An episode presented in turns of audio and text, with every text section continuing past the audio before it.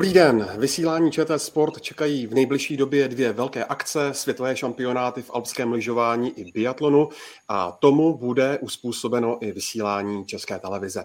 A jak přesně o tom a nejen o tom si budu v příštích minutách ve speciálním vydání Focus podcastu povídat se šéf-redaktorem ČT Sport Michalem Dusíkem. Michale, vítej a jsem moc rád, že jsi udělal čas. Hezký den, já jsem se samozřejmě udělal moc rád, protože já mám rád takovéhle živé nebo eh, třeba částečně živé vysílání, co se týká eh, toho povídání s diváky, co se týká samozřejmě povídání s tebou, s tebou se taky rád popovídám, ale eh, vždycky mě baví odpovídat i na dotazy diváků, protože si myslím, že máme co nabídnout a někdy třeba ty informace je dobré dát trošku s předstihem. Přesně tak a jelikož vysíláme živě, tak samozřejmě pokud máte nějaký dotaz týkající se vysílání ČT Sport, můžete ho položit eh, tady v chatu, v komentářích a Michal, eh, pokud bude moc, tak eh, ho jistě rád zodpoví. Od mikrofonu zdraví a příjemný poslech pře Ondřej Nováček. Michale, tak na úvod mi prosím tě pověz, co vlastně vedlo ČT Sport k tomu, rozjet teď v zimě kontinuální vysílání nejenom o víkendu, tak jak ho diváci znají, ale od pondělí 6. února i během celého týdne.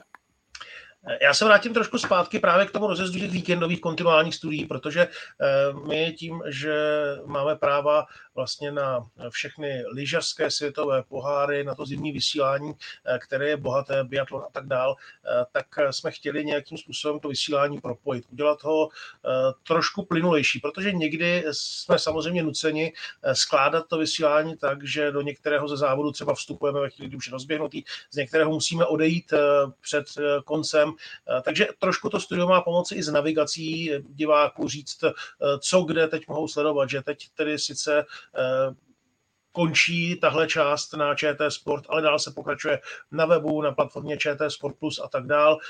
Vnést do toho trošku i zpravodajství, udělat zase třeba i takzvané předjezdy, to znamená nějaké uvedení do toho dalšího vysílání. No a teď vlastně příští týdny eh, nám nabízejí docela zajímavou kombinaci, protože vlastně 14 dní od pondělka bude eh, souběžně probíhat mistrovství světa v alpských lyžařských disciplínách a mistrovství světa v biatlonu, což jsou dvě eh, velmi sledované a velmi atraktivní akce. Hned poté bude následovat zase takový dvojboj mistrovství světa klasické lyžování a mistrovství světa freestyle a snowboarding. A tak jsme si říkali, že možná by stálo za to tahle studia, kterými propojujeme vysílání o víkendu přenést i do toho všedního dne. Je jasné, že se bavíme i o čase, kdy lidé jsou v práci, kdy pochopitelně eh, ta sledovanost eh, třeba nemůže být taková, ale zároveň si myslím, že to je eh, možnost, kde zaprvé nám to studio dává prostředky a čas na to, abychom nabídli nějaký servis, eh, abychom eh, toho diváka nějakým způsobem zorientovali.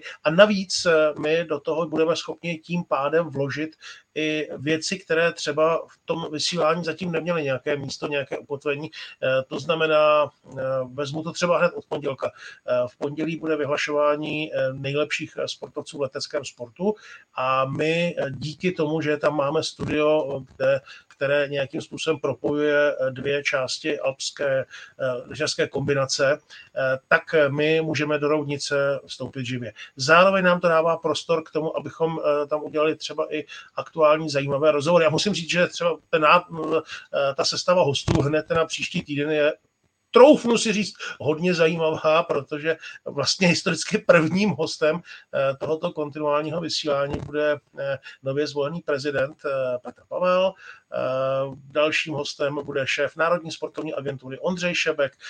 V úterý paní Ivana Ertlová, což je šéfka univerzitního sportu, protože my pak vysíláme univerzitní hokejový zápas, takže se můžeme bavit o univerzitním sportu. Skončila univerziáda, respektive světové studentské hry takže eh, ta témata jsou aktuální. Ve středu eh, přijde jako host eh, šéf českého hokeje Alois Hadamčík, tak abychom se mohli podívat živě na trénink české reprezentace, což je třeba taky věc, kterou jsme dosud neměli jakým způsobem nabídnout. Takže my budeme mít kameru, podíváme se na to na poslední domácí trénink české reprezentace před odletem na švédské hry a hned poté bude následovat, nebo v průběhu toho a okolo toho bude následovat rozhovor se šéfem českého hokeje Aloisem Hlačíkem nejen o reprezentaci, ale třeba i o tom tématu, které teď zbudilo hodně kontroverzí. To znamená změny v juniorských soutěžích, navrhované změny, no to nejsou ještě změny schválené a bude tam prostor na to, abychom si o těch věcech popovídali, rozebrali je, eh, třeba i polemizovali o tom, zda je to nebo není to správné rozhodnutí a tak dál.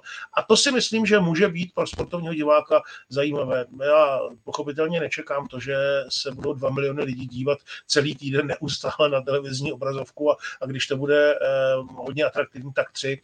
Eh, ale myslím si, že to je způsob, jakým můžeme zase nabídnout trošku jiný servis, eh, trošku jiné věci. A do toho jsou aktuální záležitosti, to znamená eh, třeba eh, v Třinci, eh, já už doufám, že to klapne a vrátí se po zranění Petr Vrána, tak můžeme udělat vstup z prvního tréninku rozhovor. Tiskovka Standy Řezáče budeme dělat vstupy z jizerské 50, respektive z příprav na jizerskou 50, protože je to eh, vlastně, co se příštího týdne týká vrcholná domácí akce. Eh, takže to jsou věci, které nám pomohou tohle studio poskládat jako takovou mozaiku. No a pak uvidíme, uvidíme také, jaké budou ohlasy diváků. To je klíčová záležitost, jestli to lidi bude bavit, jestli nám budou třeba i psát svoje náměty, svoje připomínky třeba i kam bychom se mohli jet podívat, odkud bychom mohli takovýhle vstup udělat, eh, kam bychom mohli zajet naší kamerou, eh, udělat nějaké povídání, udělat třeba nějaký uh, pohled. Jako, myslím, že to nabízí docela zajímavé možnosti. Zároveň to vysílání není úplně jednoduché poskládat, tak snad to klapne. A počítám, že pro nás je to vlastně i režijně snažší, protože my díky tomu split screenu, těm, těm dvojoknům můžeme, můžeme plynule vlastně proplouvat mezi jednotlivými přenosy. Je to tak? Bude to v tomhle, přihledu, v tomhle ohledu to bude přehlednější, přesně tak. Zároveň eh, do toho budeme eh, vkládat i sportovní spravodajství, tak abychom eh, vlastně toho diváka, který má chuť s námi být u toho vysílání, tak abychom ho nenudili, abychom mu nabídli něco zajímavého, abychom ho trošku navigovali tím eh, televizním vysíláním, abychom eh, třeba eh, speciálně alpské lyžování a mistrovství světa, to je akce, kde bývá spousta změn, protože zvlášť v tom prvním týdnu, kdy se jezdí rychlostní disciplíny, počasí si občas zahrává s programem a tam pak je třeba i dobré mít tu informaci. Teď se nejede sjezd, protože fouká a přeložený je na tehdy a na tehdy a tak si teď povídáme o tomhle je to i z tohoto pohledu eh, pro diváka, já teda předpokládám a doufám, komfortnější situace. Počítám, že ty celé to vysílání rozjedeš. Eh, na půl. Eh, já ho předskakuji v neděli, dělám kontinuální vysílání. Eh, v pondělí budu na něm se na tom vysílání podílet, protože budu dělat právě ty zmiňované rozhovory, to znamená se zvoleným prezidentem a s šéfem NSA. Vlasta Vlášek bude tady ve studiu, ale podílíme se na tom vysílání všichni. Jana Chvátalová se stará vlastně jako takový dramaturg o náplň těch jednotlivých dnů, o ty velké akce a zároveň bude i v terénu. No, je to eh, samozřejmě nápor na lidi, na to, abychom eh, prostě, když to vezmu úplně ošklivě ekonomicky, eh, osobo hodin to opravdu spolkne hodně. Není to tak, že bychom kvůli tomu mohli přijmout nebo rozšířit náš tým o dalších 20 lidí. To znamená, ti lidé, kteří se na to budou podílet, budou muset eh, ještě víc eh, svého času tomu investovat, eh, už takhle dost vytížení lidé, takže zase vlastně ty, co se týká sestavy třeba moderátorů, tak to je sestava, která se podílí i na těch víkendových kontinuálech, to znamená Vlasta Vášek, Jirka Helcel, eh, bude tam Bára Černošková, eh, budu tam já, eh, bude tam Petr Kubásek, který se zároveň vlastně v, prvním, v těch prvních 14 dnech přesouvá na mistrovství světa v biatlonu. A taková pobočka našeho kontinuálního studia bude právě na mistrovství stav biatlonu, takže část těch studií bude odbavovat z místa. Zase další část se třeba bude odbavovat v, neděle, v neděli z jízerské padesátky i takhle je to eh, poskládáno, tak abychom mohli být eh, na těch místech, eh, odkud, kde se něco děje a odkud můžeme třeba přinášet aktuální rozhovory, aktuální vstupy, aktuální situační zprávy, aktuální zpravodajství. Chceme být ještě vlastně i v průběhu celého týdne víc zataženi do sportu, tak, abychom mohli pružněji reagovat, aby to nebyl nějaký seskládaný program, a do kterého pak zasáhne počas, něco se stane a vlastně se to celé rozbourá, tak aby eh, to studio je pružnější, to studio umožňuje víc si s tím programem hrát a víc ho nějak eh, dolaďovat za chodu, když prostě se stane něco, co ovlivní eh, vysílání typu speciálně ten příští týden a před příští týden počasí. Zmínil si biatlonový šampionát eh, v Oberhofu. Eh, Tomáš Lachman na to narazil před pár dny v našem Biathlon Focus podcastu, protože ve vysílání eh, se objeví nebo bude znít hlas nového experta. Můžeme už prozradit, o koho se bude jednat? Eh, já nevím, jestli kluci z biatlonu nechtějí udělat nějakou eh, speciální představovačku, takže my možná, já bych s dovolením taky pozval na to pondělní studio, protože zrovna v tom pondělní studiu, eh, v tom kontinuálním vysílání by právě se měl tenhle náš nový expert objevit. Takže ač jako nejsem úplně fanoušek toho zatajovat a, a tutlat věci, tak v tomhle případě bych to využil jako takovou upoutávku a myslím si, že to je hodně zajímavé jméno a hodně zajímavá postava, tak se taky dívejte v pondělí na kontinuální vysílání a e, i tohle jméno se tam dozvíte. A dokonce e, přímo tady rozhovor i s tímhle e, naším novým spolukomentátorem. No a zmínil si rozhovor s nově zvoleným eh, prezidentem eh, Petrem Pavlem. Budete se spolu mimo jiné třeba bavit i o jeho názoru, který teď eh, před pár dny uvedl v rozhovoru pro Deník CZ a sice ten možný potenciální start ruských a běloruských sportovců na letních olympijských hrách v Paříži?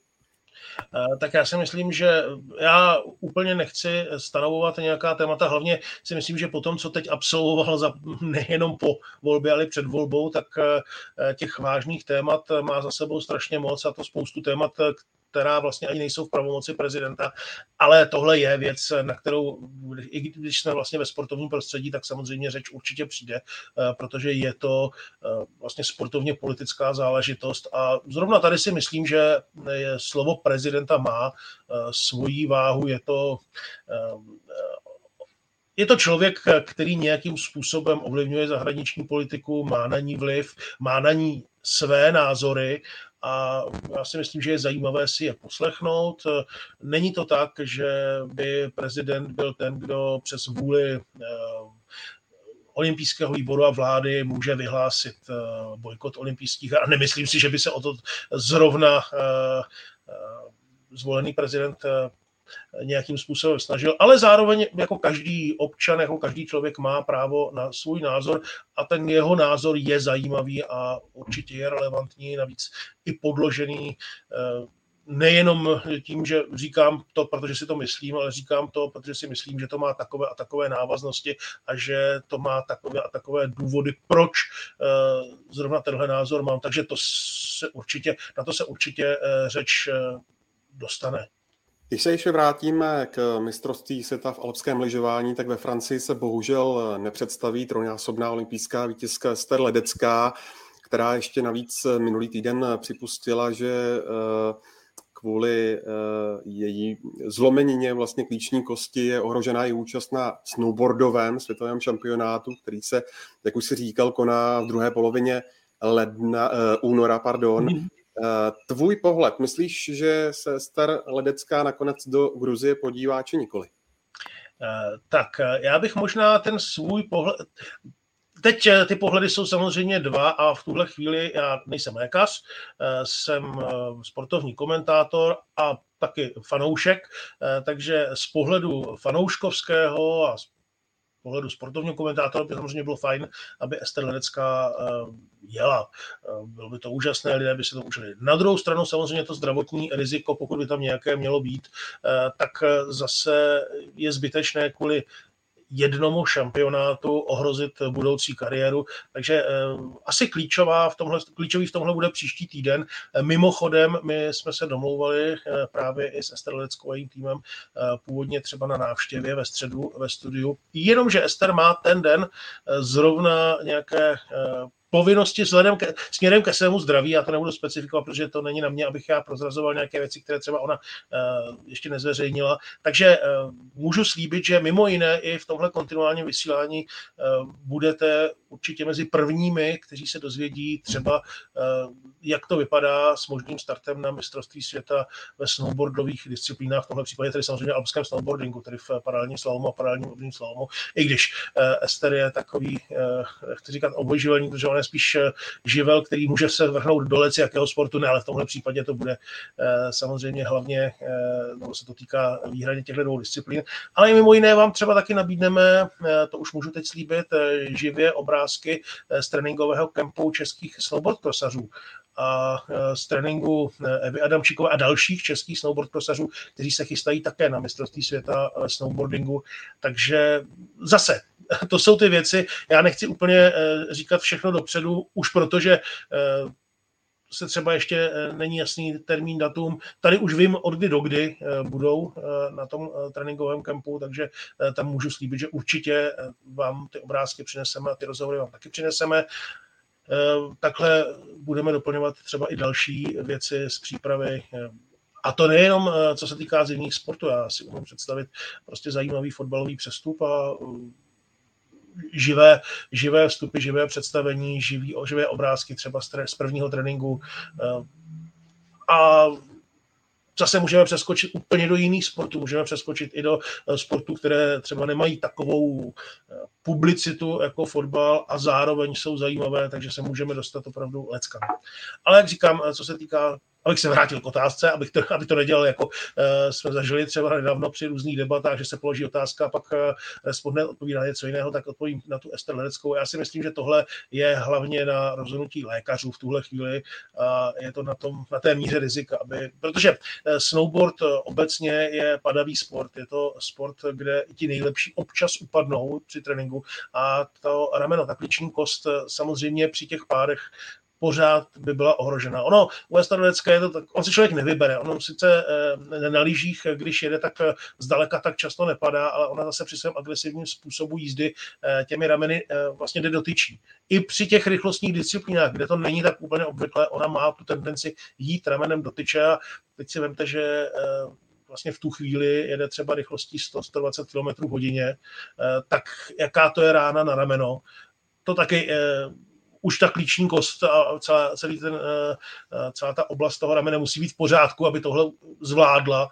Takže tady bych počkal, asi příští týden, ta příští středa hodně napoví, jak to bude s letošní sezonou Ester Lenecké. ČT Sport, eh, konkrétně Tomáši Budkovi se o víkendu na světovém poháru ve Špindlerově mlíně povedlo získat exkluzivní rozhovor s Michálou Šefrinovou, který si ostatně můžete pustit na webu čtsport.cz. Mě zajímá, Michale, jak bude vypadat to vysílání z Francie a zda tam budeme mít i některého z kolegů přímo.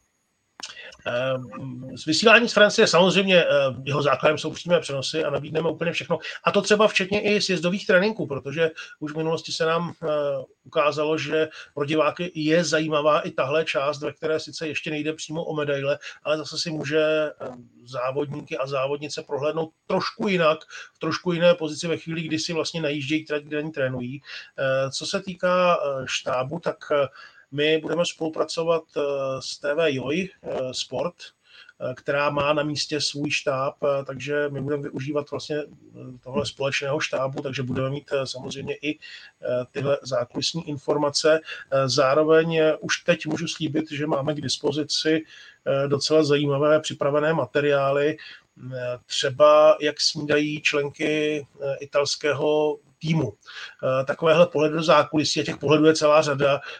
Třeba s, Michale, s Michalou Šifrinovou jsme mohli už jsme vlastně ukázali takový hezký dotazník se Šifrinovou a Skildem, co ví Šifrinová o Kildeho kariéře, co ví Kilde o kariéře Michaly Šifrinové. Mimochodem, teď zase můžu přihrát i vaší političku, všechny tyhle věci se objeví i v rámci servisu na webu čtsport.cz, takže tam bude k vidění spousta takovýchhle zajímavostí, takovýchhle perliček. Eh, trošku podobně, jako jsme se snažili koncipovat i vysílání z mistrovství světa ve fotbale. To znamená tak, abychom eh, nešli jenom úplně stoprocentně vážně po těch eh, brankách, bodech a sekundách, ale abychom třeba ukázali trošku i pohled do zákulisí, trošku pohled na sportovce z jiného pohledu, někdy i trošku takový vtipnější pohled třeba to už taky jsme vlastně ukázali v našem vysílání, jak italští sizdaři hrají hokej. Eh, musím říct, že pro všechny hokejisty docela zábavná podívaná. No a když jsme u hokeje, tak eh, nebude to samozřejmě jenom alpské lyžování a eh, biatlon. Vím, že jsou samozřejmě teď na programu švédské hokejové hry. Pověz mi prosím, z jakých dalších akcí diváci ČT Sport uvidí přenosy. Eh, co se týká hokeje, tak eh, samozřejmě nabídneme eh, vlastně všechny reprezentační akce s tím klasickým a tradičním vrcholem, tedy mistrovstvím světa v ledním hokeji, ze kterého uvidíte úplně všechny zápasy, které se na něm odehrají. Nabídneme vám pochopitelně i vrchol extraligy, to jsou, myslím, věci, které už jsou diváci zvyklí stejně tak jako všechny reprezentační akce před mistrovstvím světa. To je Ono to, eh, ono vždycky říkáme, to už je tradice, ono to zase není tak úplně samozřejmé, že můžeme nabídnout eh, na jednom televizním programu všechny tyhle akce, i když samozřejmě, já jsem rád, že jsou diváci zvyklí na to, že to berou trošku jako samozřejmost, že mistrovství světa v hokeji bude na obrazovkách české televize, ale není to úplně běžné, eh, aby prostě v takovémhle rozsahu a v takovýchhle vlastně objemech bylo to vysílání na veřejnoprávní televizi. Takže z hokeje to bude eh, opravdu eh, velmi eh, bohatý, bohatá nabídka a znovu doplněná i tím, co sice nejsou přesně jen ty góly vstřelené a ty bodyčeky, ale jsou to ty pohledy do zákulisí, eh, co se týká mistrovství světa, eh, tak eh, zase se chystá velký studiový projekt, tak aby opravdu se divák dostal trošku i do zákulisí šampionátu, abychom nabídli všechny pohledy, všechny možné rozhovory, všechny možné analýzy a tak, jak jsou diváci zvyklí v našem vysílání. To, to už jsme vlastně až v květnu, ale třeba... Když když půjdeme ještě dál, třeba až do srpna, tak to už je mistrovství světa v lehké atletice v Budapešti. Eh, předpokládám, že i když je to za nějakých eh, sedm měsíců, tak ty přípravy probíhají už teď. Eh, přípravy probíhají teď, už teď, dokonce už jsme řekněme v polovině těch příprav, pří, pří, příprav jsme v polovině příprav. Ostatně včera eh, se atletická sezona 2023, eh, dá se říct, televizně definitivně rozeběhla, protože jsme odvysílali přímým přenosem eh, check-in Dorgala z Ostravy a těch přenosů bude celá řada vrchol samozřejmě na mistrovství světa v Budapešti, kde bychom chtěli a kde bychom měli nabízet vlastně podobný podobný program, jaký jste mohli sledovat třeba loni na mistrovství Evropy v Mnichově. Eh, to znamená ten přenos, který využívá jednotlivé eh, subfeedy, jednotlivé trasy, jednotlivé linky z jednotlivých eh, technických disciplín, z běhů, eh, kde to skla, budeme skládat tak, abychom pochopitelně ukázali maximálně eh, české starty, takže abyste viděli všechny české atlety, všechno zajímavé, všechno podstatné, s tím, že znovu chceme jít i do toho rozšiřování právě směrem k těm dalším možnostem, které nabízí třeba webové vysílání nebo systém eh, ČT Sport Plus, celá ta platforma. Eh, to je vlastně nabídka, kterou třeba pro vás chystáme už teď na halový evropský šampionát v Istanbulu, kde budeme také nabízet klasiku, to znamená přímé přenosy, přímo na místě Žaneta Peřinová, okamžité reakce, rozhovory českých atletů, zahraničních hvězd, ale zároveň, pokud všechno bude fungovat tak, jak má, tak budete moci na čtsport.cz na webu sledovat vlastně ty jednotlivé, můžete si navolit třeba, že chcete sledovat pouze kovarský sektor a můžete si pustit eh, na televizi hlavní přenos a zároveň můžete třeba vedle toho na počítači nebo na tabletu, eh, na telefonu sledovat eh, třeba jenom kompletní závod v kouli. Tak, abychom nabídli divákům i tuhle rozšířenou možnost sami si vybrat, co je v tu chvíli zajímá, nebo si třeba můžou navolit jenom dálkařský sektor nebo výškařský sektor. Podle toho, které, nebo si můžou navolit klidně ty sektory oba dva, to záleží už jenom na tom, co stihnou usledovat a, a kolik, těch eh, oken, eh, kolik těch oken chtějí mít otevřených. Eh, takovýmhle způsobem vlastně budeme postupovat i v případě mistrovství světa v Budapešti, kde tedy ten hlavní přenos si poskládáme my, to znamená, my tam využijeme ty jednotlivé uh, trasy, ale samozřejmě pokud chcete být a jste fanoušky tyčky, tak můžete sledovat tyčkařskou soutěž prostě od prvního do posledního pokusu uh, na uh, webu nebo prostřednictvím HBB TV. V tuhle chvíli si myslím, že je asi ústrojnější a jednodušší ten počítač, protože pak můžete na televizi mít ten hlavní přenos. Jinak, co se týká atletiky, tak ten program letos bude samozřejmě znovu velmi pestrý, eh, protože kromě těch dvou hlavních mezinárodních vrcholů, tak eh, samozřejmě nabídneme mistrovství České republiky, jak halové, eh, tak i venkovní, kdy se vlastně koná v táboře na zrekonstruovaném stadionu. Docela zajímavý pohled to tam bude. Nabídeme vám pochopitelně všechny velké mítinky na domácí scéně, to znamená Zlatá tretra, Odložilův memoriál, Kladno, které se zařadilo velmi zdatně do toho seriálu těch eh, vlastně eh, mítinků eh, bronzové kategorie. Nabídneme vám vlastně celou sezonu Diamantové ligy, ale stejně jako loni vám nabídneme i celou sezonu, sezonu té, těch Gold Eh, meetingu, mezi kterými je tedy Zlatá tretra, ale třeba eh, poprvé budeme vysílat meeting z Melbourne, který se koná už teď v únoru, eh, takže už vlastně koncem února, v době, kdy v Evropě je ještě stále před vrcholem i halová atletická sezona, tak vám nabídneme už meeting pod otevřeným nebem. Takže i tohle je docela zajímavé. No, nabídneme eh, třeba i věci, které samozřejmě z domácích eh, věcí ještě evropský šampionát v Kuzi eh, v Poděbradech, to taky nechci zapomenout a nesmím zapomenout a samozřejmě nabídneme vám i pražský maraton, nabídneme vám i další závody v seriálu Ranček, protože to je taky část atletiky, která si vydobila velmi výrazný eh, prostor eh, na slunci a myslím si, že je úžasné, když eh, prostě člověk vidí, ať už je to Praha nebo další města, která zaplní běžci a nejenom ta špička, nejenom ta skupina, která bojuje o nejlepší časy, ale je ty tisíce, desetitisíce hobby běžců, kteří opravdu běží třeba protože se vsadili, třeba proto, že je to prostě baví. Ehm, čas eh, na maraton pro ně není eh, ten útok někde na dvě hodiny plus, ale třeba na čtyři hodiny plus nebo pět hodin plus, ale je to úplně jedno. Eh, je to prostě taková ta společná radost pohybu, takže na to se moc těším. Budeme nabízet i další věci, budeme nabízet třeba i některé věci, které budou speciálně jenom na té platformě ČT Sport Plus a na webu třeba světový šampionát v krosu, eh, který eh, odvysíláme taky tímhle způsobem. Eh, myslím si, že v tomhle ohledu diváky, tak já to samozřejmě říkám rád a spíchou, protože jsem atletický komentátor, takže jsem rád, že atletický program je velmi pestrý.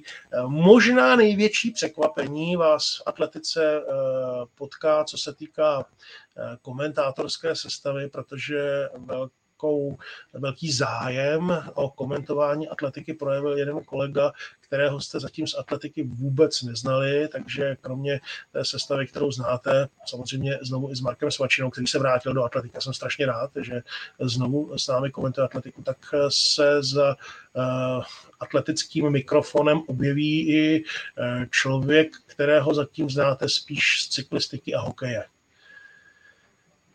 A moc se na to těším. To je velká nápověda.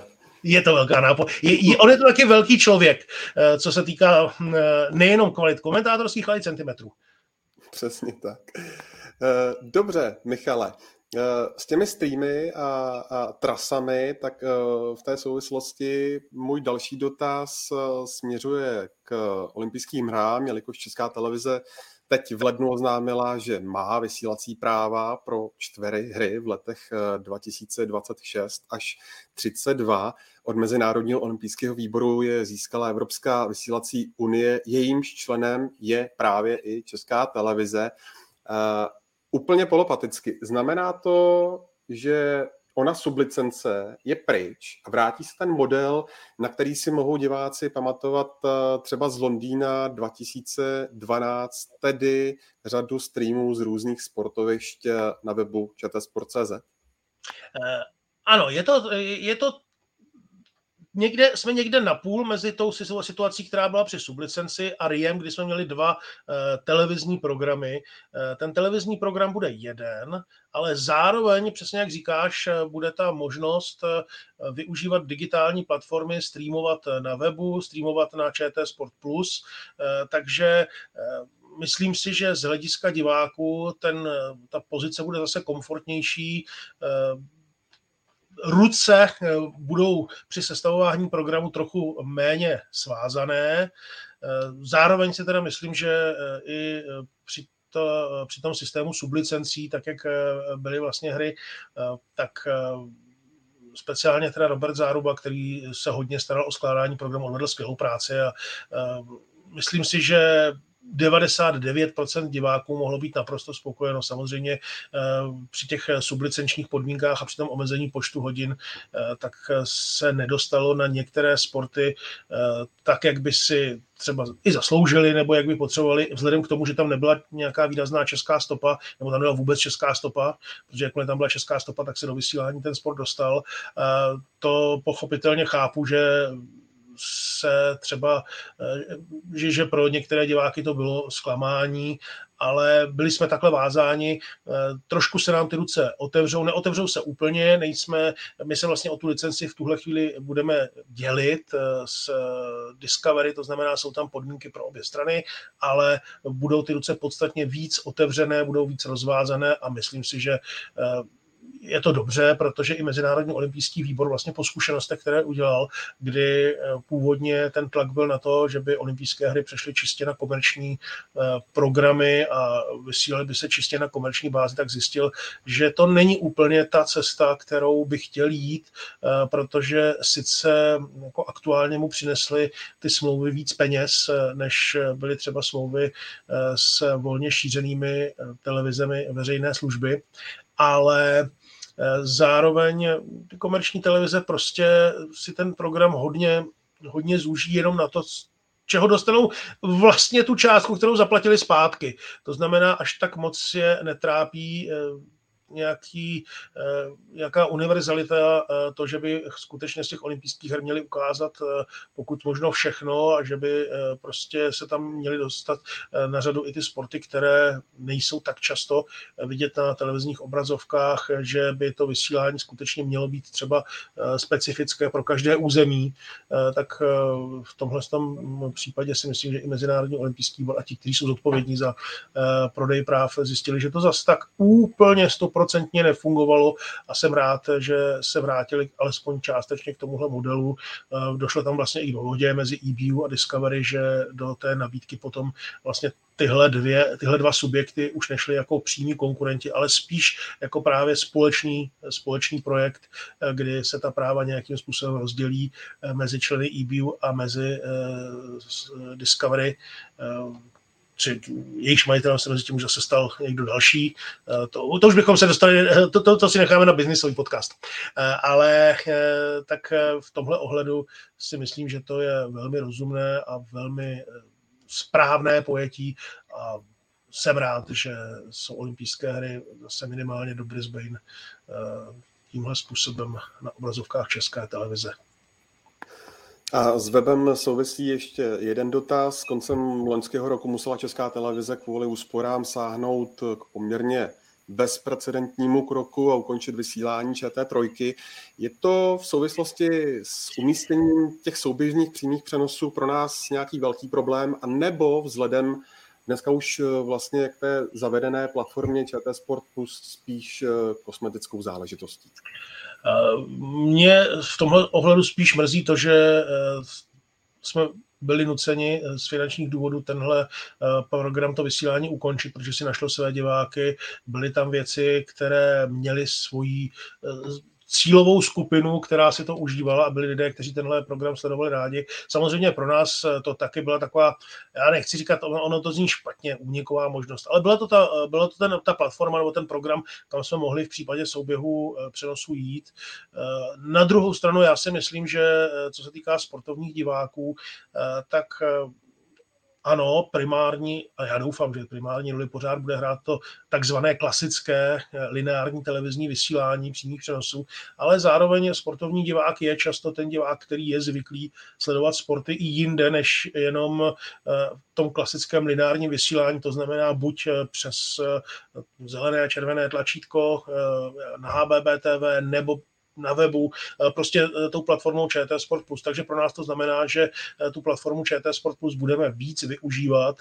Samozřejmě v případě souběhu dvou extrémně sledovaných akcí eh, je tam dohoda třeba o tom, že část eh, našeho vysílání se může přesunout i na druhý program České televize, na ČT, eh, na, na dvojku.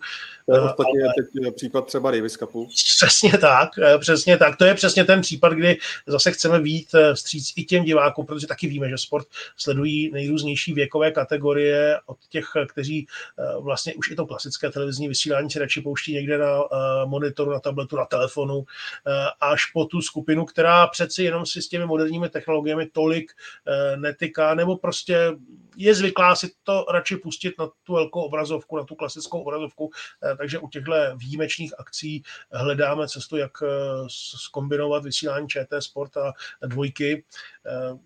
To samozřejmě budeme dělat i nadále, ale zároveň si myslím, že právě ta platforma ČT Sport Plus a různé systémy internetového šíření videa a signálu nám nabízejí eh, mnohem větší eh, možnosti, třeba právě při těch, eh, třeba na tu přidanou hodnotu, to znamená, těžko si umím představit, že bychom vysílali atletiku a k tomu obsadili šest dalších programů jenom těmi jednotlivými streamy. To je samozřejmě nesmysl a nerealizovatelné, zatímco v tom webovém prostředí a v tom prostředí ČT Sport Plus to je realizovatelné celkem, eh, celkem bez problémů. Dokonce se dostáváme do situací, že, protože i, eh, i ta schopnost eh, jak si přijímat a vysílat tyhle webové streamy je omezená nějakým počtem kanálů, tak už se dostáváme do situací, kdy jsou dny, kdy vy, vlastně vyčerpáme i tuhle možnost, kdy i ty naše virtuální televizní programy už jsou plné a musíme ano. vybírat, co do těch zařadíme, co do těch zařadíme. Já jsem rád, že to tak je. Já jsem rád, že toho vysílání máme tolik, že se i eh, tahle situace stává a samozřejmě, kdyby se to mělo stávat eh, pravidlem, no tak eh, bude eh, eh, cesta řešit nějak technologicky další navýšení počtu těch streamů.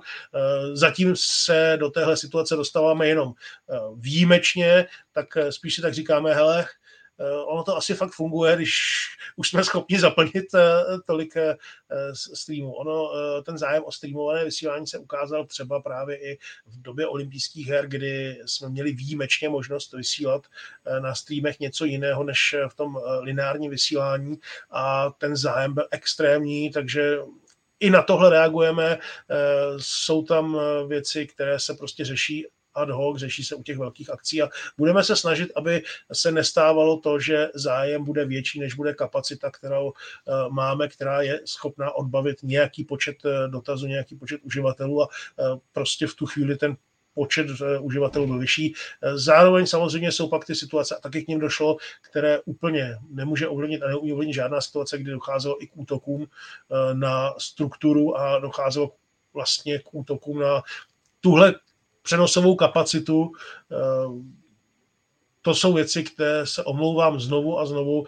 Ne všechno umíme. Eh, jsou věci, u kterých to byla eh, třeba chyba nebo eh, špatné plánování, špatný odhad kapacity jsou věci, které prostě když si někdo zaplatí, někdo zaplatí ruskou farmu, která zahltí a nejenom, a samozřejmě ono se pak dá odblokovat útoky z Ruska, ale ono to pak přichází ze všech možných směrů, protože dneska ty farmy mají svoje boty po celém světě. A to bychom se zase dostali do úplně jiné kategorie, ale eh, takže za to se eh, omlouvám, ale já jsem moc rád, že tuhle platformu máme a že tahle platforma si už našla u diváků své místo a budeme ji hodně využívat. Česká televize každopádně dělá všechno pro to, aby byla co nejstabilnější. Eh, Pojďme si dát eh, na závěr speciálního eh, vydání Focus podcastu divácké dotazy. My jsme vás včera na sítích ČT Sport vyzvali, abyste Michalu Dusíkovi poslali vaše dotazy, připomínky, náměty k vysílání ČT Sport, tak si dejme takovou, takovou rubriku, volejte a pište šéf-redaktorovi všemi těmi otázkami se táhne jako taková dlouhá niť jedna zásadní, proč už nekomentuješ hokej? Uh, já už jsem na to odpovídal mnohokrát. Uh, hokej mám strašně rád. Uh, vlastně od pěti let jsem hokej hrál dlouhou dobu. Pak jsem v hokeji fungoval jako rozhodčí, jako trenér samozřejmě dlouhé roky také jako komentátor. Je to rozhodnutí dramaturga hokeje, který nasazuje hokejový tým a jeho rozhodnutí respektuji a chci tak, aby vždycky u každého sportu dramaturg si rozhodoval o tom a nějakým způsobem si postavil tým tak, jak on cítí, jak on uzná za vhodné a pokud samozřejmě by to nebyl nějaký úplný nesmysl, eh, tak pak se do toho asi nějakým způsobem zasáhne ve větším eh, rozsahu, ale eh, v tuhle chvíli prostě respektu rozhodnutí. Já místo hokeju komentuju řadu jiných věcí a v podstatě toho odkomentovaného času mám i tak vlastně v tuhle chvíli víc, ještě víc, než když jsem komentoval hokej. Musím říct, že hokej mám pořád rád, pořád ho budu sledovat. No, třeba třeba ještě aspoň jeden rozlučkový hokej někdy si odkomentuju, no, abych uh, jako neskončil, neskončil svoji hokejovou komentátorskou kariéru uh, takovým způsobem, že vlastně přestanu být nasazován, ale, ale na druhou stranu já si myslím, že ta sestava hokejových komentátorů je skvělá, je velmi kvalitní a že je to tým, který funguje špičkově. Chtěl jsem původně říct eh, nadprůměrně, ale to by pořád ještě nestačilo. Je to špičkový tým, eh, je to tým, kde doufám, že se objeví zase i další eh, třeba tváře, tak aby se trošku rozšířil, protože toho hokeje se opravdu komentuje hodně a je potřeba nějakým způsobem trochu okysličit tu komentátorskou sestavu. Teď jsem teda, teď jsem nechtěl použít svoji hokejovou přezdívku, takže tím, tím se nevnucuju zpátky, ne. To, tím slovem okysličit jsem nemyslel, že by tam měl zase naskočit zpátky kyslík, ale e, je to, je to skvěle sestavený tým a myslím si, že to hokejové vysílání je opravdu výborné a vynikající a skvělé a e, v Evropě eh, těžko hledá konkurenci. A s hokejovým vysíláním souvisí dotaz Jana Musila. Chci se vás zeptat, proč občas nevyužíváte vložených úterních kol extraligy k vysílání? Je to otázka eh, samozřejmě na tom, že zaprvé eh, ne vždy jsou ta hokejová kola naplánovaná s dostatečným předstihem. Za druhé je to i otázka finanční, protože my máme naplánovaný určitý počet eh, přímých přenosů a ono odjet na hokej to není tak, jako že si řekneme, že tak se bereme přenosák, jedeme na hokej. Je to otázka třeba toho, že ten den nemusí být ta přenosová technika volná. Je to i otázka toho, že prostě každý přenos něco stojí a stojí docela dost.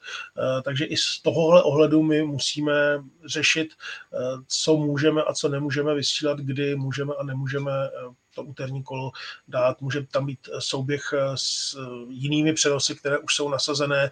Takže Museli bychom to rozebírat eh, úter, po úterku, eh, proč ten den třeba se zrovna vysílalo a proč ten den se třeba zrovna nevysílalo, ale není to zase takové, že bychom si mohli říct, eh, hele, tak příští týden se hraje úterý, tak jedeme, jedeme vysíláme, vysíláme přenos. Ona, ta technika české televize v tuhle chvíli je a logicky je snaha, aby se přenosové vozy využívali, protože přenosový vůz, který vám stojí na dvoře, vám tam stojí zbytečně. To znamená, ta přenosová technika je nasazená, takže v podstatě každý den eh, něco vyrábí. A když je tam něco navíc, tak to samozřejmě eh, může být problém právě s tím, že ty přenosáky nejsou. Taky, mimo jiné. A zase si najmout, eh, najmout si externí firmu jako přenosový vůz, to je zase ještě podstatně dražší, než když ten přenos vyrábíte sami. To se opravdu neplatí. To je na výjimečné případy. A ještě poslední hokejový dotaz, tentokrát eh, z Instagramu ČT Sport. Budete někdy v budoucnu vysílat hokejovou uh, ligu mistrů, až bude volná licence? Ptal se Martin Pajdl. Uh, určitě, až bude volná licence, až se o ní bude jednat, tak do toho jednání také vstoupíme, jako u každé velké sportovní akce. Uh, a pak to samozřejmě je otázka nabídky, poptávky, je to otázka toho, eh, v jakém rozsahu budeme mít třeba možnost eh, finanční, protože já vůbec jsem nechtěl do téhle debaty zatahovat eh, peníze nebo takovéhle věci, ale je faktem, že částky za práva za poslední roky vzrostly velmi výrazně a to se bavíme jenom o těch samotných právech. Ale ono to, že koupíte práva, ještě neznamená, to je vlastně jenom ten první krůček, ale k té televizní produkci třeba musíte koupit a opravdu koupit komentátorské místo. Musíte koupit informační systém, bez kterého se nedá komentovat. To jsou všechno částky, které je třeba připočítat k těm základním právům a jsou to všechno částky, které šly nahoru. Docela výrazně je jako zvedl i COVID, protože pro spoustu společností, které se zabývají eh, třeba právě marketingem velkých sportovních akcí a tím prodejem práv, tak vlastně COVID eh, byl problém v tom, že eh, jejich sponzoři nechtěli podepisovat takové částky. Ty sponzorské peníze stagnují nebo spíš ubyly. No ale tyhle firmy potřebují prostě ten zisk někde generovat a tak se pro ně staly jedním z těch způsobů, jedním z těch způsobů se pro ně stalo to, že zvyšují právě částky za televizní práva, zvyšují částky za ten servis, který ještě k tomu patří, bez kterého vlastně ten přenos stejně nemůžete odvysílat. Takže tohle jsou všechno částky, které jdou nahoru a eh, je to v tuto chvíli docela zásadní problém celého trhu eh, se sportovními televizními právy a je to zároveň limitující, protože nemůžeme koupit úplně všechno, na co si ukážeme, nemůžeme jít úplně do každé částky. Eh, samozřejmě, eh, myslím si, že tenhle projekt zajímavý je, ukázalo se, že je životaschopný, ukázalo se, že je i z českého pohledu zajímavý, ale v tuhle chvíli Nemůžu slíbit, že jakmile se uvolní práva, tak po nich skočíme, za každou cenu je koupíme. Zároveň můžu slíbit to, že eh, pokud ta práva budou volná a bude zájem o nich jednat, tak o nich jednat budeme. Z Twitteru pochází dotaz, jak dlouho dokáže ČT Sport udržet práva na Tour de France a s tím se pojí i otázka Jana Řezníčka. Dobrý den, plánuje se v budoucnu více závodů ze silniční cyklistiky, například Vuelta nebo Giro? Tak, já začnu Tour. Dobré je, že na letošní rok práva na Tour ještě máme, takže eh, Tomáš Šílek vás zase provede eh, tímhle závodem. Eh, stejně tak, jako máme letos i další cyklistická práva, máme práva na závod okolo Švýcarska, jestli se nepletu, Tour de Suisse určitě ano, a máme taky práva na mistrovství světa, což je letos vlastně ten speciál, že se pojede vlastně světový šampionát pohromadě. Všechno to bude ve Skotsku, v Glasgow a bude tam silnice, dráha, horská kola, všechno po kupě, všechno pohromadě, takže to vám taky nabídneme. To je začátek srpna, 3. až 13. srpna. Eh, doufám, že se nepletu, pokud nějak to je. Eh, vím, že to předchází atletice. Eh, a to je ten letošní rok. Dál taky vám letos můžu slíbit ještě výraznější vstup do české cyklistiky, co se týká různých sestřihů a záznamů, protože těch domácí akcí je taky celá řada, ať už se to týká silnice, ať už se to týká horských kol, ať už se to týká dráhy a dalších, protože cyklistika je velmi, velmi široký. Cyklokros samozřejmě, teď eh, tím se možná měl začít. Mistrovství světa v cyklokrosu a tenhle víkend. Eh, to už beru tak, jako, jak to má člověk v hlavě, že to je tenhle víkend, tak tím samozřejmě se měl začít eh, světové poháry cyklokrosu a tak dál. Takže to je tenhle rok. Jak to bude dál, tak samozřejmě budeme jednat o Tour de France, eh, budeme jednat i o dalších cyklistických závodech, ale zase bych se trošku opakoval, zase jsme zpátky eh, u toho, eh, co jsem říkal, že uvidíme, kam se posune cena práv, jak se posunou podmínky. Musíme v tomhle případě vždycky hodně počítat a je to o tom, je to o tom co, jak ten trh bude v tu chvíli vypadat, třeba i jaký bude zájem ze strany eh, ostatních eh, televizí u nás. Eh, zažili jsme taky v minulosti třeba i souboje o práva, kde do toho vstoupil nějaký domácí subjekt, který výrazně přeplatil. Pak trošku plakal nad výdělkem, protože zjistil, že sice do toho vletěl po hlavě a vlastně šel na násobek původní částky, která se mu nevrátila takže do dalšího už nešel, no ale samozřejmě z hlediska těch pořadatelů už na tomhle trhu se dá vydělat víc, eh, takže už příště ta práva eh, budou dražší a tak dále. Jo? To, je to biznis. Eh, televizní práva jsou biznis, velmi tvrdý biznis a zatím my jediné nebo jedna z věcí, která je pro nás trošku šťastná, je to, že eh, česká televize má eh, nejenom pověst velmi spolehlivého partnera, ale zároveň pověst partnera, který eh, dokáže tu akci opravdu odvysílat důstojným způsobem. To znamená, je to třeba v některých případech věc, která nám pomáhá eh, se i s eh, o trošku menší finanční nabídkou dostat k právům, eh, která by jinak subjekt na trhu kupoval za vyšší částku. Ale nedá se spolehat na to, nebo nedá se to říct tak, že bychom to třeba koupili, koupili za polovinu ceny než někdo jiný, jenom proto, že jsme česká televize a že prostě ten kdo drží práva ví, že my mu odvysíláme to skutečně na vysoké úrovni. Eh, já to dohledal, ty cyklistické olympijské hry budou od 3. do 13. srpna. Tak jsem se trefil, super. A.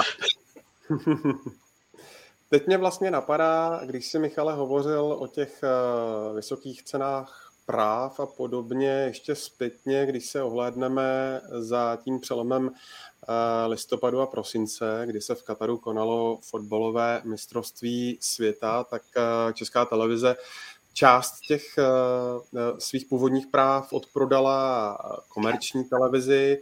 Eh, jak to zpětně hodnotíš? Bylo to podle tebe úplně ideální, tak jak to nakonec dopadlo? No, samozřejmě takové to televizní srdce říká, měli jsme to všechno odvysílat sami. Já, když se na to podívám velmi střízlivě, tak si myslím, že to nakonec tak úplně eh, pravda není, že to, že to nakonec tak, jak to bylo, bylo docela dobře, protože za prvé eh, díky eh, tomuhle obchodu, který si myslím, že byl výhodný pro obě strany, tak my jsme eh, byli schopni třeba eh, zaplatit nějaké další věci, takže jsme část těch peněz, které jsme vydali za práva, jsme dostali zpátky, jsme, jsme dostali zpátky. Zároveň si myslím, že i pro diváka to pak bylo docela zajímavé srovnání. A on ten souboj je někdy docela dobrý pro obě strany, protože se prostě trošku víc eh, snažíte a eh, ta konkurence je vždycky, já vždycky říkám, konkurence je fajn a je důležitá, protože eh, to, že máte konkurenci, vás tlačí ve chvílích, kdy se dostanete takové toho, no tak to uděláme jako vždycky, vždy to vlastně vždycky je docela dobrý, tak najednou to přestane být docela dobrý, protože máte konkurenci a chcete to udělat ještě o něco líp. A, a samozřejmě i teď víme zase, jak se to dalo udělat ještě o něco líp a už víme, že co bychom třeba chtěli udělat příště. Eh, byly tam věci, já vím, že eh, to bylo, myslím, na Twitteru takový jeden eh, že jsme měli studio jak z 90. My jsme se snažili, aby to studio nebylo jak z 90. a nemyslím si, že bylo jak z 90. ale zároveň taky známe eh, hranice a limity toho studia, ze kterého vysíláme a je to studio, které už eh, byla naplánovaná jeho rekonstrukce před několika lety, ale prostě eh, na tu rekonstrukci jsou potřeba peníze a zatím ty peníze radši vydáme na práva a na to, abychom měli víc toho vysílacího obsahu, než abychom změnili studio, které využíváme dnes a denně, které samozřejmě by si to taky už zasloužilo ehm, jednak už svojí koncepcí trošku přežité, eh, navíc eh, teď eh, asi neprozradím nic nového, jsou tam věci, které už třeba ani nefungují tak, jak fungovat měly. Nesvítí tam úplně všechno, co svítit mělo a tak dál, ale prostě v tuhle chvíli se chováme s tím rozpočtem, který máme, tak abychom primárně obsadili eh, ten vysílací čas, abychom primárně nakoupili eh, to, co můžeme vysílat, protože mít úžasné, nové, super high-tech studio a nemít nevím, co vysílat, no tak to vůbec nedává smysl a si nemůžeme jít tou cestou, že si prostě něco namalujeme no. a pak hold budeme mít na konci roku dluh. My musíme prostě ten rok uzavřít vždycky na nule Hmm.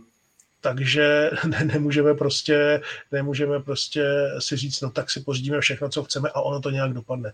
Ono by to dopadlo velmi, velmi záhy, velmi tvrdě. Eh, takže třeba tuhle kritiku beru, ale zároveň si nemyslím, že to byly 90. Myslím, že to studio eh, bylo udělané hezky, udělané dobře a já říkám, pro mě, pro mě vlastně ta konkurence v tu chvíli eh, byla fajn srovnání a já jsem rád, a teď to říkám trošku neskromně, jsem rád, že v tom plebiscitu, v tom eh, diváckém hlasování, eh, tedy na, třeba v těch případech, kdy jsme vysílali souběžně, takže jsme byli úspěšnější a že násobně víc diváků sledovalo naše vysílání. Tak si dejme ještě takové tři, čtyři dotazy, ať eh, tu stopáž dnešního Focus podcastu zaokrouhlíme eh, na hodině. Martin Zoul se ptá, dobrý den, budete v budoucnu do přenosu graficky zařazovat více pokročilých statistik, a to i v jiných sportech než hokej, eh, fotbal, samozřejmě pokud jsou k dispozici a jednu osobní, budete chodit více do podcastů, vaše vyprávění je sranda. Tak, já začnu od toho posledního, rád. A klidně můžeme udělat z toho nějakou tradici, můžeme udělat, já nechci, ne, nechci dělat volíte, volíte šéf-redaktorovi, jo, to, že bychom se potkávali třeba každé, každou neděli při obědě a, a přáli vám dobrý oběd, nebo dobrou chuť, pokud právě obědváte, to ne, ale klidně to můžeme udělat pravidelně, mě to baví, já mám rád, když se právě takhle můžeme mm, spolu eh, bavit. Ostatně jsme si to vyzkoušeli třeba i z olympijských her nebo z mistrovství v atletice, eh, kdy, jsme, kdy jsem vysílal, ať už eh, přímo přes tenhle vlastně oficiál, to zní hrozně, že jo, oficiální podcast, ale je to tak, svým způsobem. Je to tak, ale nebo jsme třeba dělali si i, i vlastně v době covidu, kdy jsme to propojili s nějakým hraním a s muzikou i to můžeme vyzkoušet, že jo? to můžeme vyzkoušet taky na tom oficiálním, třeba něco takového. Eh, ale rád budu chodit, rád si budu povídat a rád budu odpovídat na všechny možné otázky, eh, která, na které můžu odpovědět. Eh, samozřejmě občas narazím třeba na to, že z důvodu jednání ještě něco, některé věci nemůžu říct, nemůžu prozradit, nebo jsou věci, které prostě nemůžu prozradit z principu smlouvy. No a ta první část byla o těch rozšířených statistikách to je věc, kterou bych strašně rád. Ono je to, jsou takové tři, tři věci, které je potřeba doladit. Za prvé je potřeba ty statistiky mít. My nemáme kapacitu na to, abychom tam poslali tým statistiků, který bude sbírat nějaké rozšířené statistiky. To znamená, ty rozšířené statistiky musí nějakým způsobem dodávat ta soutěž, eh, ten, kdo tu soutěž obhospodařuje. To je první věc. Eh, druhá věc je, eh, ne vždy lze ty rozšířené statistiky snadno dostat do televizní grafiky, protože ono taky není jenom o tom, že vám někdo přinese nějakou statistiku nebo se i objeví na webu. Tam musí být nějaké rozhraní, musí se sladit s televizní grafikou. Není to tak úplně jednoduché a vyžaduje to docela jako dost dlouhou spolupráci, aby to fungovalo tak, jak má, zvlášť to jsou nějaké statistiky online, tak tam fakt jako se navázat nějaké apíčko a, nějakým způsobem ty statistiky tahat rovnou do té televizní grafiky. Není to tak jednoduché. Já si pamatuju, kdysi vlastně, když vznikla tehdy, to ještě byla firma Akebrno, pak a vlastně do dneška se staví o televizní grafiku, i když mezi tím už dvakrát změnili jméno, po různých fúzích, eh, tak eh, to byla vlastně firma, která se starala o televizní grafiku třeba z hokeju. A oni opravdu museli obět všechny stadiony a v podstatě u nás, co hokejový stadion, to Eh, trošku jiná časomíra. Takže oni opravdu museli si udělat protokoly eh, a udělat eh, interfejsy na každou tu časomíru, aby mohli se připojit na tu oficiální časomíru na každém stadionu. A fakt prakticky co stadion, to originální konektor a originální protokol a tím pádem originální interface. Jo, takže není to tak úplně jednoduché. No a pak je ta třetí věc, a to jsme třeba zrovna uh, diskutovali tady uh, s Ondrou a s Inkem Rolečkem, s klukama z webu. Uh, možná uh, je dneska třeba i čas na tu rozšířenou koment, pojďme tomu říkat rozšířená komentátorská realita nebo něco podobného, doplnit, eh, doplnit eh, ten samotný přenos. Protože zase, ono, když do toho přenosu vstupujete moc grafickými prvky, tak to vlastně ten samotný přenos ruší. Teď navíc eh, třeba u přenosů, které přebíráme ze zahraničí, tak už tam je původní grafika, abychom tam vlezli nějakou svojí grafikou, tak buď bychom museli mít ten jejich grafický manuál, pak se můžeme trefit do toho, že tam budou jejich grafika, naše grafika, eh, byl by z toho zmatek. Takže do těch přijatých přenosů se v podstatě tou grafikou vstupovat dá jenom minimálně. Ale co si umím představit je, a je to třeba i o tom vymyslet, co, jak, jaká data, co jsme schopni, abyste si pustili přenos, a k tomu si otevřeli eh, čtsport.cz, ctsport.cz uh, a Eh, tam měli stránku, kde ty doplňkové statistické údaje budete mít. Já jsem říkal, já třeba nemám problém eh, na ty stránky poskytnout svoji komentátorskou přípravu, to znamená, budete mít vlastně, můžete se třeba podívat mě i trošku pod ruce, eh, podívat se na to, co já mám v tu chvíli v ruce a z čeho já v tu chvíli čerpám data.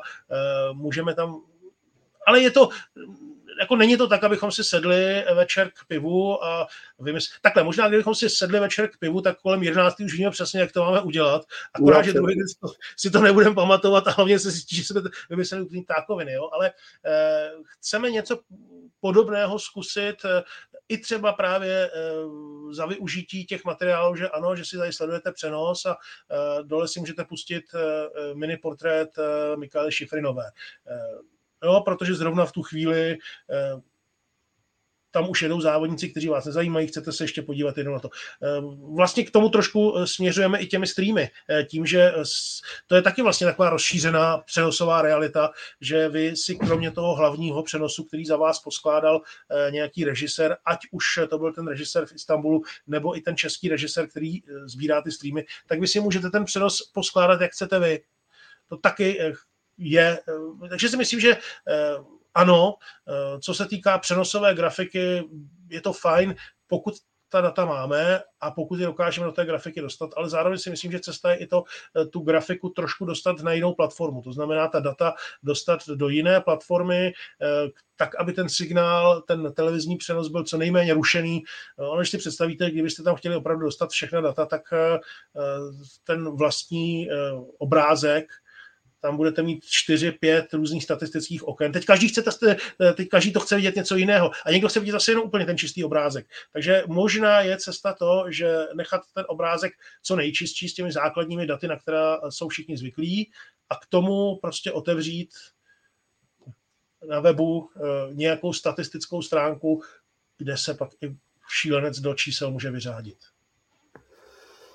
Tak doufejme, že to k tomu někdy dospěje. Ještě si dáme jeden dotaz. Sice když jsi mluvil o té přípravě, Michale, na akce, tak eh, z Instagramu eh, Honza Ron se ptá, jak vypadá den komentátora na vrcholné akci, zda máš nějaké rituály a vedle toho se s tím pojí eh, otázka, jak se dá začít pracovat u České televize jako sportovní novinář. Tak, co se týká druhé otázky, tak No jednoduše, napsat, zavolat na českou televizi, domluvit se, samozřejmě pokud možno už ne třeba v deseti letech, I když i tak můžeme začít se o něčem bavit, ale jo, jako nejjednodušší je prostě napsat, zavolat. Můžeme, můžeme se domluvit na nějakém testu, na nějakém způsobu spolupráce. Ten postup je tady standardní a je nějakým způsobem jasně daný. Ten člověk se prostě musí tu práci naučit po krůčcích a pak, pak se uvidí, no, kam ho to dovede. Já jsem přišel takhle v roce 92 eh, naprogramovat eh, databázy eh, pro sportovní výsledky a podobně. Jo? Tak, že ono se dá přijít jakým způsobem. Eh, no a co se týká té eh, první části, eh, což byl ten... To byly ty rituály. A jo, rituál, jasně. Já jsem věděl, že ano, rituál. Rituály a vůbec příprava. Tam se, samozřejmě ta příprava se liší sport od sportu, akce od akce. Ono něco jiného je, když se připravujete, třeba když to vztáhnu na hokej, něco jiného, když se připravujete na jeden hokejový zápas, něco jiného je, když komentujete ligovou soutěž, protože tam ty základní přípravy máte v podstatě hotové a jenom je pak dolaďujete do dočišťujete, doplňujete o ty aktuální věci. Když komentujete na mistrovství světa, tak na začátku je to velký nápor, kde si musíte každý ten tým zpracovat a opravdu si každému tomu hráči něco najít. Já mám pořád ještě funkční databázi třeba hokejistů, takže jsem to měl o to jednodušší, že prostě ty základní věci se tam jenom se mi tam vlastně eh, hodí automaticky, jenom když tam eh, dopíšu jména, ale prostě člověk si musí hledat aktuální věci, všechny tyhle věci. Pak když ten tým komentujete už po čtvrté během týdne, no tak samozřejmě tuhle eh, část eh, už nepotřebujete dělat po každé znovu a znovu. Eh, tam už si pak doplňujete jenom o aktuální statistiky, nebo si je postavujete, nebo si je napojíte. V lepším případě si napojíte na nějaké apíčko, eh, tak aby se tam stahovali sami, což ušetří vždycky spoustu práce. Ale tam už pak ta příprava je spíš specifická, nebo ji, jako já tomu říkám vždycky leštím tu přípravu, že prostě pak už mám čas se fakt třeba hodinu číst o tom jednom hráči, a hledat si v nějakých rozhovorech něco zajímavého, nějakou zajímavost, nějakou drobnost. Eh, třeba teď eh, zrovna ze včerejška příklad, eh, bavil jsem se s Patrikem Dobkem, eh, což je polský půlkař, který běhal vždycky 400 metrů překážek eh, a najednou před dvěma lety přešel v země na půlku a jeho třetí závod na 800 metrů byla zlatá medaile na hlové mistrovství Evropy. A tak jsme se spolu bavili a jsem se ptal právě k tomu přišlo, no já jsem se vlastně půlkařem stal kvůli covidu, protože já jsem jako mladý, tak já jsem běhal spíš kilometr a takovéhle věci, pak mě posunuli na 400 překážek překážek a pak přišel covid a zavřeli nám stadion. A já jsem nemohl chodit trénovat na stadion a musel jsem uh, trénovat uh, v lese. Takže jsem začal zase běhat a najednou, když nám otevřeli stadion, tak ten říká, hele, ty máš super časy, tak se to zkusíme na osmistovce. Takže takhle já jsem se ze čtvrtky překážek dostal na osmistovku. A to je takový to, tomu já říkám to leštění té přípravy, jo? to je to, že e, tam je nějaká zajímavost o tom člověku navíc, kterou si třeba člověk zjistí e, právě takovýmhle způsobem. No a rituály, tak e, u mě Eh, jak, jak, se, jak, to, jak, jak se říká, že vždycky, eh, každý správný hokejista eh, je pověrčivý, to znamená má pár takových věcí, které vždycky udělá, tak já se snažím vždycky si dát kafe, před komentováním. Pak to není rituál, ale to se člověk naučí odskočit si na toaletu, protože to, to je spíš nutnost než rituál, ale ono, když pak sedíte na té komentátorské pozici někdy i několik hodin, tak byste se mohli dostat do velmi ne, komfortní situace, pokud byste tohle neudělali. No a pak jako já jsem rád, když opravdu jsem v klidu včas na komentátorské pozici. Já vždycky říkám, ta půl hodina před je minimum, to je spíš technologické minimum. Tam by komentátor měl být tak, aby si odzkoušel všechno, aby v případě potřeby byl čas i na to vyřešit nějaký technický problém. Já se snažím být na tom komentátorském eh, ještě o něco dřív, abych tam v klidu rozložil věci, v klidu si to poskládal, fakt eh, abych před tím přenosem neměl takový ten stres navíc, jenom z toho, že tady je, taky se stane člověku, že eh, z nějakého důvodu přiběhne na komentátorskou pozici, nasadí si sluchátka, komentuje a do toho vyndává počítač, do toho si eh, otvírá tablet, do toho si přepíná televizi, protože prostě z nějakého důvodu se to nepovedlo, ale mám radši, když je ten klid. Tak, poslední dotaz. Je to spíše technického rázu, ale věřím, Michale, že tobě technikály určitě eh, nejsou chybí. Uh, Filip Šimoník se ptá, spousta lidí dnes sleduje televizní vysílání přes takzvanou IPTV, na něm ale nefunguje HBBTV, chytrá tlačítka ČT Sport eh, Plus. Dá se to nějak řešit od vás? Nebo je to věcí poskytovatelů a nebo je to skrze IPTV neřešitelné? Z PLR do MLR, já jsem přes ČSSR, SMBM, DKV, Systopona TK. Eh, nejsem technik, eh, zas až tak kovaný, ale já si myslím, že tam problém je, nebo aspoň vím, že u některých providerů právě přes IPTV je problém v tom, že vlastně filtrují tu část, která obospodařuje HBBTV, protože eh, vy k tomu, abyste se mohli přihlásit na HBBTV, tak musíte mít připojení k internetu a zároveň tam v tom vysílacím vlastně v tom vysílaném signálu musí ten signál být přítomen. A u některých providerů tam byl ten problém, že nebyl. Vím, že se to dalo řešit a že to řešili, že to řešili lidé tím, že stačí, aby ta televize měla jednoduchou pokojovou anténu, zapojenou do anténního vstupu. A v tu chvíli už by vám, pokud jste připojeni s tou televizí na internet, už by vám HBB TV mělo fungovat nesekejte mi ruku, když to nebude eh, pravda, ale mělo by to tak, mělo by to stačit, že stačí jednoduchá anténa na příjem digitálního příjmu, eh, která je zapojena do televize a v tu chvíli by vám HBB TV mělo fungovat. Vím, že to byl problém u některých providerů, eh, že HBB TV u nich nefunguje, u jiných, kteří používají úplně tu samou technologii, funguje. Takže si myslím, že problém není v technologii, ale problém je v tom, eh, co ten provider dovolí přes to svoje pásmo. Ale vím, že se to dalo vyřešit opravdu jednoduchou, fakt pokojovou anténou postavenou za televizi, eh, nemusí mít nějaký mega příjem, jenom prostě proto, jenom prostě musí mít nějaký reálný příjem a pak by HBV mělo fungovat. Zkuste to. Tak od ale na rozdíl, ale ne, nesázejte na to. Od vysílání jsme skončili až někde u koaxiálu. no, e, jako vím, že, vím, že e, tam je ten problém, protože tam musí být vlastně ta část, která obospodařuje, v tom signálu musí být ta část, která obospodařuje ten, e, vlastně tu datovou složku, protože on ten zbytek se pak tahá přes, přes net. Ale ta televize musí dostat tu základní informaci, že to tam, že to má dělat. No.